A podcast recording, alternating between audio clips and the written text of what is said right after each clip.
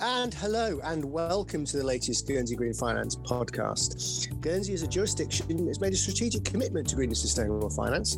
We're members of several UNEP initiatives, and we like to consider ourselves at the forefront of the development of green finance. And as part of that, we have this Green podcast series where we speak to various leading figures from the industry globally. And I'm delighted today uh, to be joined by uh, Richard Betts from uh, based in Istanbul, Sustainability Director at KPMG. And uh, good morning to you, Richard. How are you? Good morning, Andy. Um, I'm very well, thank you. Um, how are you doing? I'm very well. One thing is, it's a very good point there. I didn't actually introduce myself, did I? Yeah, my name's Andy yeah. I'm Deputy Chief Executive at Guernsey Finance here, uh, and I lead our Green Finance Initiative. So, welcome to the podcast, Richard. Um, one of the most interesting themes for me that's arisen from this podcast series is the commonality of, of, of history of, uh, that I have with the interviewees. There's, there's usually mm-hmm. something where paths have been or serendipitously aligned in the past. And I think it's always nice to know a little bit about people's personal motivations. Um, and, and, aside from the fact that we're both uh, uh both went to uh, from the right end, we're at Cambridge University, hmm. um, perhaps we've got something else in common. But unless, I, unless you tell me a bit more about yourself, I wouldn't know. So perhaps maybe just a, a little introduction about how you got into sustainability. Sure, Andy. Um, well, I'm really intrigued um, by your opening, um, and uh, many thanks for, for having me uh, on on the podcast. Um, so, sure, let me um, quickly introduce myself then. Um, so, yeah, R- Richard, Sustainability Services Director based in Istanbul uh, now. I've been with the Big Four um, for about 15 years. Um, I worked for KPMG in London um, for a lot of years, um, and then we relocated to Istanbul uh, seven years ago. Before starting with the Big Four, I studied uh, geography, geology at uh, uh, undergrad and, and, masters. The masters uh, being at Cambridge, and uh, a lot of the focus was on uh, sort of you know, the, the, physical geography side of things, and there was a lot of focus on on climate change, mainly looking at um, past uh, events of, of, global warming uh, in the Earth's uh, geological history, um, and looking at how the the Earth had responded in terms of not not just the temperature response, but also the impacts uh, on uh, on different uh, biomes on the fauna and flora, and then sort of using you know the, the past uh, evidence um, as a as a proxy to um, estimate future impacts with with future uh, global warming linked to human activity. Oh, that's interesting stuff. I mean, um, that that future impact, uh, you know, it's. Uh, you, it, it, it's sort of accepted now, isn't it? But as a scientist, and you know, with something in the background, it must have been. So maybe was it was it a frustration watching the you know the, the general public take so long to catch up to to some of these issues? In some ways, um, I mean, I, I studied. Um, I mean, I suppose I really got into it because it, because of personal interest. Uh, it was it was a subject I was I was really interested in, um, and and that's why I then did a master's, and I was also planning to, to do to do a PhD, and then, then I realised that I wasn't really sort of cut out for laboratory work, and sort of I didn't want to spend my my days uh, stuck in a in, in a lab. Um, so I had a change of course at that point. But, but, you know, this was 15, 20 years ago. And, and back then, there were far fewer people working uh, in this area in sustainability, climate change, which is hence why I, I then moved um, to the big four, but not mm. to not initially to sustainability to to climate change. But but I think yes, for for, for many people and, and companies back then, um, it all seemed um, to be such a sort of distant issue um, that a lot of people couldn't really um, connect with it because it seemed to be uh, as if we were talking about problems that we'd have to face uh, many decades uh, from now. And, and, I guess that's been the, the major change in the last couple of years with people realizing that. Um, that actually uh, it's a problem now, um, and we're seeing the uh, the manifestations of, of global warming in lots of different places, and, and this is I would say, uh, accelerating the momentum uh, for change. Mm. I mean, that's you know the old um, that's Carney's tragedy of the horizons issue, isn't it? Yeah, people unable mm-hmm. to see that far into the future. and actually, talking talking about the, the fact there weren't the roles back then, and but but now, if you if you look now, um, it's almost like I can't move uh, on LinkedIn for you know coming across somebody working in sustainability, but it's you know mm-hmm. it's almost like everyone's um, sort of working in this field now. In terms of professional uh, sort of services, and that's obviously you work at KPMG, but it's fascinating that you're you're based in Turkey. Uh, we're speaking to you from, or we're speaking to you in Istanbul. So, uh-huh. could you uh-huh. maybe give us a little bit of a flavour of your international responsibilities um, within within the organisation, and you know, and some of the the national roles that you have? Yes, sure. So, so, so at KPMG, then, um, well, firstly, I'm in charge of our sustainability services uh, here in Turkey from a commercial and, and, technical perspective. Throughout my my career in sustainability, um, I've also had a lot of um, international uh, experience and, and, responsibility. So I, you know, I've led uh, sustainability engagements in, in over 20 countries uh, across Europe uh, and Asia. I've spent a lot of time in, in the Middle East, Central Asia, um, throughout Europe. And, you know, obviously the, the nature of sustainability, you know, these, these, to, these these are often global issues requiring global solutions, and and so we do tend to work uh, uh, cross border a lot, uh, and, and, then also, I mean, yes, things are changing, but uh, but certainly in the early years, um, there there wasn't there, we didn't have um, uh, sort of core teams focusing on this area in all in every country, and and so I um, you know I've also su- supported a lot of uh, teams and, and, clients in in other countries um, for that reason. Um, then I also lead on our internal uh, sustainability uh, initiatives here in Turkey. I've also started some uh, some international initiatives. Um, so uh, uh, I started a climate warrior network uh, within KPMG, uh, initially in Turkey. Um, uh, then we went international. We've had uh, a lot of colleagues from other European countries, from the UK, um, from Sorry, India. Richard, just yeah. a quick, did you say warrior or warrior? Climate warrior. Okay, because I mean, you can do. No, don't worry. no, that's uh, no, that's that's a good clarification. Yeah, so this is this is for climate climate warriors, and we've been ra- we've been raising awareness and funds for charities that are active in the uh, fight against climate change and uh, the biodiversity crisis. Um, and so far, we've raised uh, enough funds to secure protection for around uh, twelve thousand acres of, of rainforest uh, and to oh, lock wow. in around uh, two million from, from, Turkey. You mean? Um, so, so in the network now we have uh, a lot of people in Turkey, from our CEO um, down to assistant, um, from different service lines.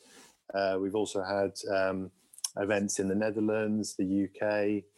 Um, we have people that are supporting us from yeah several other European countries, uh, India, uh, amongst other places. Um, oh, awesome. So we've yeah we've had we've had a, a series of events to, to raise uh, uh, awareness and, and, funds, and uh, secured enough for twelve thousand acres and to lock in two million tons of, of carbon. Uh, mm. the latest estimates. Obviously, we've, we've had to improvise a lot recently due to all of the lockdown restrictions. So there have been a lot of uh, virtual um, events and people doing sport from the house. I ran uh, an Istanbul half marathon from our basement because uh, uh, the official event, the official event was postponed uh, due to COVID. So, so these kind of things. Um, so there's there's that as was well. it online? um, I should have. I, I didn't have very good signal in the uh, in the basement, so uh, I could only send uh, photos photos afterwards. Um, so there's that as well, and uh, and then also um, two months ago uh, was the, the, the launch the launch the official launch of uh, uh the Task Force for Nature TNFD. Mm. Um, KPMG is one of the um, initial uh, organisations uh, to have joined, and I'm one of KPMG's representatives on this new global initiative. Oh, that's that's that's interesting to know. I mean, um, it came up at our um, UNFC4 SAGM a few weeks back where we were discussing it, and obviously with the Green Horizon Summit last week, with the UK sort of wanting to put it sort of one, one of its key five pillars or strands or, or whatever you want to call it. Um, it seems to be a bit of an acronym soup, you know, the uh, mm-hmm. uh, the sustainable finance space. Um, could you explain to listeners what the you know with the listeners between the difference between TNFD and TCFD and and what is this sort of, this new development and how will it work? What's the overlap? You know, just just describe a little bit more detail about what, what this is all about. I mean, you mentioned biodiversity, but um, mm-hmm. yeah, just a bit more would be really really helpful. Yes, sure. Yes, and there certainly are a lot of acronyms uh, in this area. That's that's true. Um, so, so TC, TCFD um, is the Task Force uh, on Climate-related Financial Disclosures. Mm-hmm. Um, that was created about five years ago, and uh, the basic idea there was to uh, to develop a consistent set of climate-related financial risk disclosures um, for use by companies, investors in their, you know, for their for their transition to a to uh, a low carbon economy, to help them to mm-hmm. assess the risks and opportunities around climate change, and to uh, move to move their companies towards uh, net zero. And uh, that's uh, that's become that that's gained a lot of momentum recently. So a lot of the big uh, biggest companies, institutional investors around the world are are supporting TCFD. Um, it's being it's being mandated in in New Zealand. It'll soon be mandated in in the UK for for big listed companies. So TCFD has really built up um, a lot of momentum, uh, acceptance in a relatively short space of time, um, and so inspired by the success of, of TCFD um, there was there, there was a desire to do something similar for nature. Um, mm. and and so recently we've had the launch of of, of the process to start a, a TNFD, a task force for for nature uh, related financial disclosures. Um, so TCFD has has been you know the the process was completed, the the recommendations were published. A lot a lot of companies hundreds, over a thousand actually, companies globally uh, are already trying to align their uh, their businesses with the TCFD uh, climate recommendations. Um, mm-hmm. With nature, we're at the start. Um, so the, the process has started. Um, right now, we're in the initial scoping phase, um, and uh, around 70 uh, member organizations have joined now. Um, over 40 banks, so the IFIs, World Bank, um, EBRD, also global banks, a handful of uh, uh, governments, the UK government, the French, the Dutch governments, for example, um, leading NGOs, and then a handful of um, companies from other sectors, which includes uh, KPMG. Um, so a working group has been assembled to help develop the uh, the TNFD uh, framework. Um, right now, we're in the scoping phase, um, which is going to take the next four or five months. The, the goal is to um, have completed this uh, by the spring. So at the moment, um, we're, we're, we're uh, discussing the, uh, you know, the sort of essentially sort of, you know, the scope of the TNFD, um, where, you know, where, where, where the, uh, the parameters are going to be uh, drawn mm. in terms of what can be covered and not covered. And then there'll be a two year process to develop the TNFD framework. Um, so the goal is it will be uh, published in 2023. I suppose it's going to be interesting to watch. Um, obviously, with with TCFD, climate related. You know, you've got the climate change is the big overbearing risk, as it were. And TCFD was, you know, governance, strategy, risk management, and metrics and targets, all related to disclosure about financial assets and, and the risks from climate change. It's going to be quite uh, an interesting narrative, I suppose, or for want of a better word, about how nature or, or natural capital will relate to the, the, risks, how you transpose the risks of, of, change there into the impact on financial assets. That's a, it's, a, it's an immense it's an immense challenge. I'd have thought, you know, um, going forward, it's going to require a, a, a huge degree of grey matter and, and cerebral yeah. input. I'd have thought. Yes, yes, it, it, it certainly is a, a very uh, complex uh, uh, issue, and uh, in terms of natural capital, you know, obviously there are many uh, different uh, issues, impacts that that should be considered, and you know, there, there's far more diversity of issues, really, than in terms of climate change. So it isn't a coincidence, really, that uh, things started first with a, a, climate framework. So, you know, natural capital is, is, is a lot more varied, and the key issues can and do vary enormously um, geographically and at the, the micro level. So um, it is going to be very challenging to um, uh, to do this. But uh, there's been a lot of uh, influential reports out recently which have highlighted just how critical the uh, uh, the, the, risks connected to uh, biodiversity and natural capital are. Um, so it's certainly a huge challenge, but it's also it's, it's also clear that uh, you know, we cannot overlook these issues. Um, we really need to focus on on this um, at the same time as as we need to uh, uh, focus on on climate change and on COVID nineteen. You know, these are all huge uh, systemic issues. Mm. I said it's going to be fascinating to see how that, that gets quantified. I shall watch it with interest. But you mentioned just then, actually, uh, you know, all these big global initiatives, you know, ultimately end up being implemented at the mi- micro level, and actually coming down to, I say, I wouldn't call Turkey micro a, micro state, but you know, coming down mm. to that sort of more uh, uh, the, the, the, on the ground level in terms of where you're sat in Istanbul, to, in, in Turkey today, in terms of sustainable finance and ESG, particularly uniquely in the local flavour, what's what's driving it in Turkey? You know, in terms of demand, you know, who's driving it? Is it investors? What sort of conversation are your clients having um, right here, right now? You know, in, in this mm-hmm. space, I assume it's same but different uh, to, to what's going on over in uh, say uh, say Blighty this morning. I think there are a lot of uh, there are a lot of uh, similarities, um, and obviously um, there are a lot of there have been a lot of important uh, international initiatives um, around sustainability, from the Paris Agreement to the UN SDGs, um, and many other examples, and and and, and these. Uh, impact uh, countries and, companies everywhere. Um, so yes, there are parallels. Um, there are one, one or two important differences, I think, which I'll, which I'll come on to. Um, but um, certainly, certainly investor-driven initiatives have been very influential uh, in Turkey.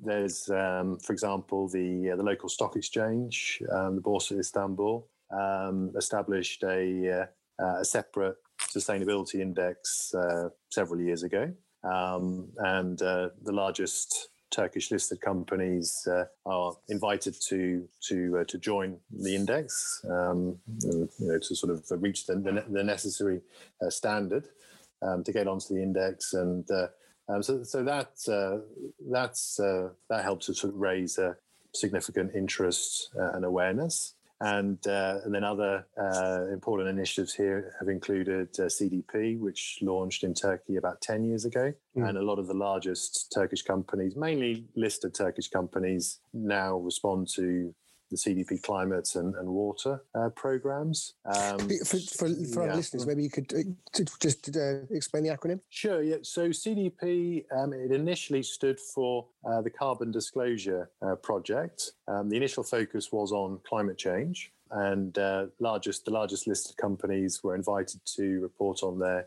on their climate change performance and impacts, their, their carbon emissions, uh, these kind of things. Um, then in more recent years, uh, CDCDP has started other important pro- other programs such as around water uh, management and reporting, supply chain, uh, forestry, cities. So it's um, it's no longer exclusively around carbon and, and climate mm. change, but it has uh, several very high profile programs around key environmental uh, issues. Uh, and this is very well established now uh, in Turkey, at least with the largest uh, um, companies. Um, and then Turkey uh, officially is an EU uh, candidate country. Mm-hmm. Um, it has opened the environmental chapter, and so a lot of EU directives tend to get transposed into, into Turkey as well. In in not not in exactly the same way that we see in uh, EU member states, but nevertheless, um, we have seen several uh, EU, s- several new um, legislations that have been that have been brought into force in Turkey in, in, in, recent years that have really sort of been inspired by EU legislation. So, for example, there's been one around uh, electronic waste, uh, WEEE legislation. Um, there's a an MRV uh, legislation, mm-hmm. monitoring, reporting, verification legislation, which uh, was very similar to the, the first phase of the EU ETS. Um, so that, that's a couple of examples. And, and, you know, the EU is a very important trading bloc for, for Turkey. Um, a lot of Turkey's trade is with the EU. Um, so the leading uh, companies here, they do pay a lot of attention to, um, to what's happening in, in Europe. And so they like to, yes, follow leading practice, leading practices uh, in Europe, and see there's an opportunity to sort of gain access to, to new markets, to uh, maintain access to those markets, Okay. Um, yeah, these kind of reasons. Yeah. And I to jump in, sorry, because you mentioned the EU and uh, standards as such, and obviously one of the big things was there's various announcements from the UK government last week, and one of them was about the, the UK's implementation of a UK green taxonomy, which would you know, bear reference to the EU taxonomy, but you know might differ in uh, in time with the passage of time, etc., etc. And John Glen in the UK had had sort of uh, flagged that that was coming sort of six months ago. Obviously, it's a big conversation over here at the moment, you know, uh, between the UK and the EU in this demand for standardization with the sustainable finance space. You've got two bodies there um, having the same conversation in parallel. In terms of where Turkey is, do you think it would be looking towards the EU or maybe more closer to home from like a Middle East type standards or maybe looking at international standards? What's the perspective on this particular uh, debate uh, coming from Istanbul? Well, I think um, in a way there is a parallel between Turkey and the UK in terms of how, due to our our history, you know, I think both both countries sort of sit on the middle of you know sort of different spheres of influence. So, like in you know in the case of the UK, part of the UK tends to look to the, to mainland Europe, and another part of the UK tends to look to the Anglosphere and, and the US, for example. Um, and with Turkey, part of the country tends to look to, to mainland Europe, um, and another part of the country tends to look to uh, the Middle East. Um, I appreciate that. Yeah, so it's, it's, sort of there are both, both influences. I think uh, are important. Um, in terms of standardization, I, I, think within within sustainability, you know, yes, there is a, a huge move towards uh, standardization in a lot of areas, such as with reporting, also in terms of sustainable financing. Um, in terms of, so in Turkey, uh, we've seen uh, the launch of a few um, green products uh, in the last few years. Mm-hmm. Um, so there haven't been that many yet. Um, so we don't have such a large population consider when we when we're thinking of standardization. But uh, four of the main banks here have launched uh, uh, sustainable type bonds, sustainable or social bonds. we've had a couple of uh, green loans uh, recently. Um, the, we've also had a first uh, green sukuk that was launched this year, Islamic finance, you know, Sharia compliant Islamic financing. Um, so maybe that's so. there's been an example, if you like, of a green product that really was mm-hmm. inspired mm-hmm. by sort of what was what was happening in uh, the Middle East. Uh, the first green sukuks were launched in sort of Saudi Arabia, Kuwait, also Indonesia, Malaysia, and then in Turkey uh, this year. And then in terms of the green bonds, those ones they followed um, the green bond principles, and you know they were obviously that's more of a sort of if you like a Western influence, uh, I guess. So I, I guess there's uh, you know we can see both both examples where sort of practices in Turkey are are, are inspired by uh, both what happens in Europe and also what happens in the Middle East. Yeah. And you, you, you mentioned a raft of different types of uh, products there, green products there, and mm-hmm. is, is, is, is investor demand that's driving that, or um, how, what's the? And you mentioned um, big the big firms listing with following the CBDP requirements previously.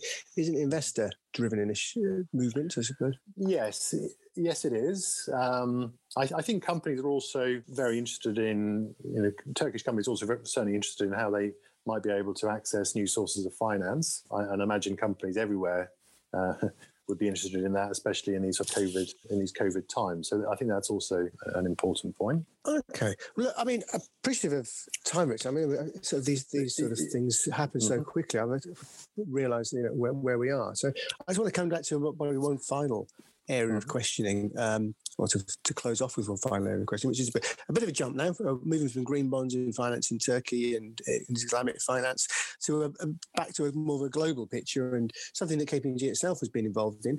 Um, we did a webinar back in oh, September now for the New York Climate Week, and Gillian Tett was very excited about uh, uh, a development that she's just been reporting on. It was just announced that week, um, talking about the the um, the Big Four coming together to look to, to try to drive standardisation for ESG reporting. Do you have you got a view? I'm not sure if you're going to have a positive view working for KPMG, but maybe a quick uh, a tee up to what this might mean for investors or uh, the sustainable finance space. This this initiative. So there is a big move towards um, standardization um, in terms of sustainability, in, in, terms of sustainability reporting as well. Um, one recent example has been um, that uh, about a month ago, um, the World Economic Forum uh, white paper was released around core metrics, and that, that white paper was uh, co-authored with the Big Four. So, so that's that's a new report um, and uh, uh, it's been getting a lot of um, a lot of interest. Um, and essentially, it uh, um, it lists a set of uh, around twenty core metrics um, that it recommends all companies um, should report on, and there, there, are core metrics around governance, disclosures. Uh, environmental issues in, in the in the planet um, area, people, uh, disclosures and, and uh, prosperity. So there's there's around 20 um, core metrics split into four uh, main themes, uh, and and the idea is that uh, that, that, that, all companies uh, are recommended to report on these um, on these disclosures. And have you found it's part of the conversation locally in Turkey? Is you know in terms of if people sat up and said, "Yeah, that's a good initiative." Yeah, yes, for sure. So um, it, it, it is getting a lot of interest also at the local level. Um, and, I, and I think you know when we when we think of um, the the whole area of sustainability reporting, um, it's an area that's been uh, evolving rapidly. Um, there, there's a lot of different standards and guidelines uh, that have been published. Um, uh, you know, most companies have been using the GRI standards, um, and uh, you know, with GRI, there's there's like the mandatory set of general disclosures that all companies should report on, the ones that sort of set out like uh, set the context for what the organization does, what its operations are. Um, and then when it moves to the specific um, sort of subject matter areas, th- they're all driven by what's material uh, to the business and its stakeholders. So, so what we see with, with, with, the WEF white paper is actually a list of, of 20, around 20 core metrics that every company uh, should report on. Um, the idea being that you know there are certain subjects like like climate change, Mm. um, which are material to all businesses everywhere, and hence um, the argument being that uh, you know these topics are important for all companies, so all companies should be reporting on on these areas. So so I, I think I think it's a you know it's a it's it's a welcome addition uh, to the you know the uh, all the, the, discussions around uh, uh, non-financial reporting. Um, I mean, obviously, the idea isn't that companies would would limit their reporting just to these 20 KPIs. Um, you know, they should be they should be addressed uh, as part of a larger exercise. So by using GRI standards to develop a sustainability report, but which included um, these these core disclosures. I think that that's that's where it can really add value, where it just, where it then helps to sort of standardize the disclosures in, in these areas that are of uh, importance to all companies everywhere. Interesting. Thank you. I mean, Richard, I mean, the reason I asked that is I think it's a good place to end on because, in terms of, for me as a summary, I think it's been an incredible podcast uh, today. We've, I think, what we've just demonstrated is just the, the, sheer breadth of the sustainability agenda. We've gone from uh, talking about TNFD to the, the ESG standardization through the, the big four, through green finance, Islamic finance, and the parallels um, that there are in the, in the different geographies, but also the differences too. Um, that's really, you know, for me, that was, uh, uh I think that was my, my personal takeaway from the, uh, the last 30 minutes speaking to you this morning. I'd just like to thank you again, Richard. Uh, for your time and your mm-hmm. insights. It was it was really great. I'm sure we'll, we'll be able to sort of touch base and, and, keep in contact and speak again. Good luck on the TNFD. Uh, we shall be following that with absolute interest. For those listening, we do have a, a, a quite a back catalogue now of interviews and panel discussions on the Guernsey Green Finance podcast site. You can check them out by searching for Guernsey Green Finance wherever you get your podcasts. You can also find us at guernseygreenfinance.org and weareguernsey.com. Interact with us on Twitter at GSY Green Finance and at We Are Guernsey. And we have links to Richard's and KPMG's social media in our show notes today. So do check these out to hear more from Richard. I'll be back soon uh, with another edition of Guernsey Green Finance podcast. And just to say, thank you very much once again, Richard. Take care now. Many thanks, Andy. Been a pleasure.